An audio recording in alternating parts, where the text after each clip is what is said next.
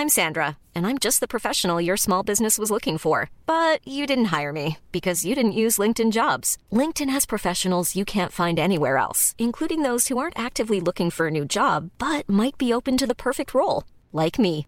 In a given month, over 70% of LinkedIn users don't visit other leading job sites. So if you're not looking on LinkedIn, you'll miss out on great candidates, like Sandra. Start hiring professionals like a professional. Post your free job on linkedin.com/people today.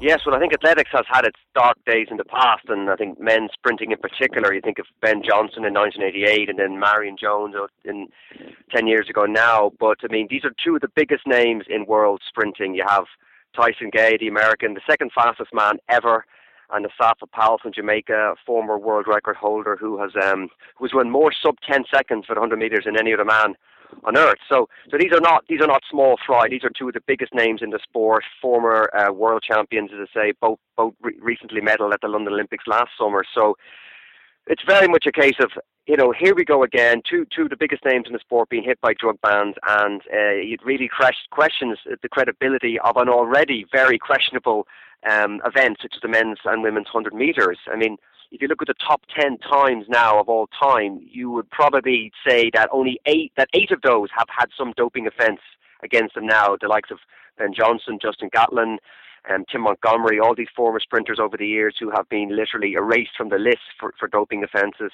And of course, sitting proudly on the top of it all is still Usain Bolt of Jamaica. Now, I think it's important to point out that while Asafa Powell is a very well-known Jamaican, he has no association at all with Usain Bolt, the double Olympic champion, and they trained separately. They have different coaches, different agents, all that stuff. But it still, unfortunately, does force the question upon the sport now, as to saying, well, what can you believe and what you can't, when so many of these big names test positive, and on top of so many names in the past. I think the other thing to point out as well about this particular situation that broke last night within the space of 2 hours, and it's not quite clear whether it was just purely coincidence that, you know, an American and Jamaican, two of these big names came out more or less at the same time. But Tyson Gay, the American, has admitted that he said, yes, I've made a mistake and I put my trust in somebody and that was wrong. So he's certainly not making any sort of case that he's been sabotaged, some athletes might say, or that he was somehow set up.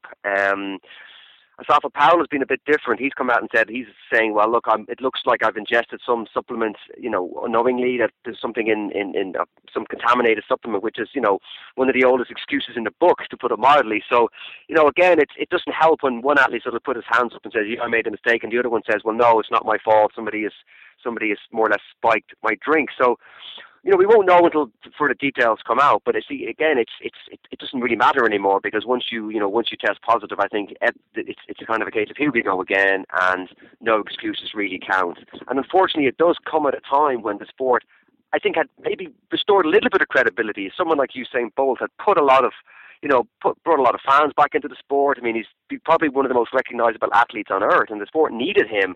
And now, unfortunately, when you have some of his main rivals, and it was all building up towards World Championships in Moscow next month, where, you know, will Tyson Gay go head-to-head to Usain Bolt? And now, well, Tyson Gay won't be there, and Usain Bolt is going to win it. There's no doubt about that. So you have to wonder, well, you know, has it even been a fair race to begin with? So Lots of issues thrown back into the spotlight under this, but I think the bottom line here is, why is this happening again? And I think the question has to be asked there. As you know, the line does the time fit the crime? Is the deterrent strong enough to say, for athletes to say, well, look, I'm not going to risk this, you know? And I just don't think it is. I mean, you have athletes getting 6-month bans, 2 years, coming back into the sport, and unfortunately, as long as that continues, then of course athletes are going to take a chance at whatever stage in their career, when they might get injured, or they might get down or something, and say, look, this is a quick fix. And that's why we really need to bring back either 4-year bans or the lifetime ban, which is something a lot more athletes are saying, let's bring this in. Or do we need to look at maybe banning countries? I mean, this.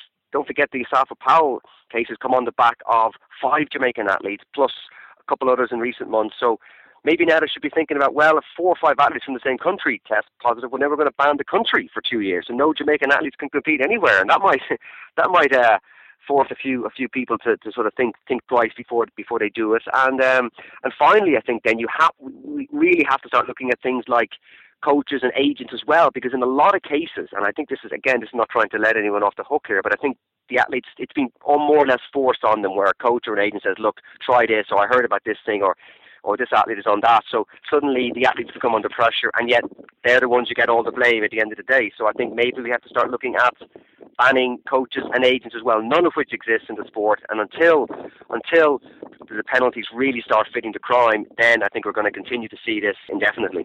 I think athletics is one of those sports which has genuinely tackled the issue of doping. And we've seen it in cycling now as well, where for years, cyclists literally, it was head in the sand scenario where nobody really wanted to even discuss it, or just turned a blind eye, or whatever it is.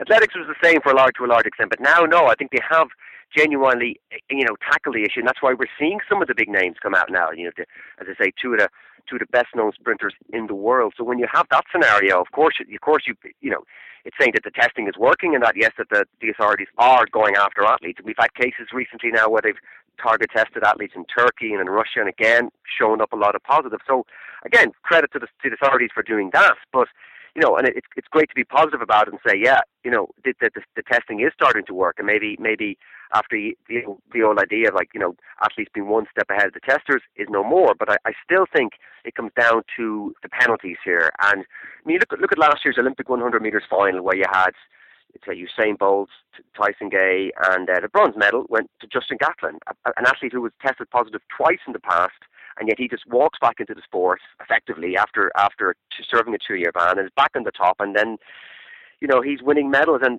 this creates a scenario where athletes might be looking at him and going, well, look, Shaheed Moore, that's got away with it. It didn't do him any harm. So I don't think the testing is the problem now. I think it really is a case of, if they're serious about this, then it's, and I know I'm repeating myself here, but lifetime bans or more pronounced suspension for athletes, coaches, or possibly even nations.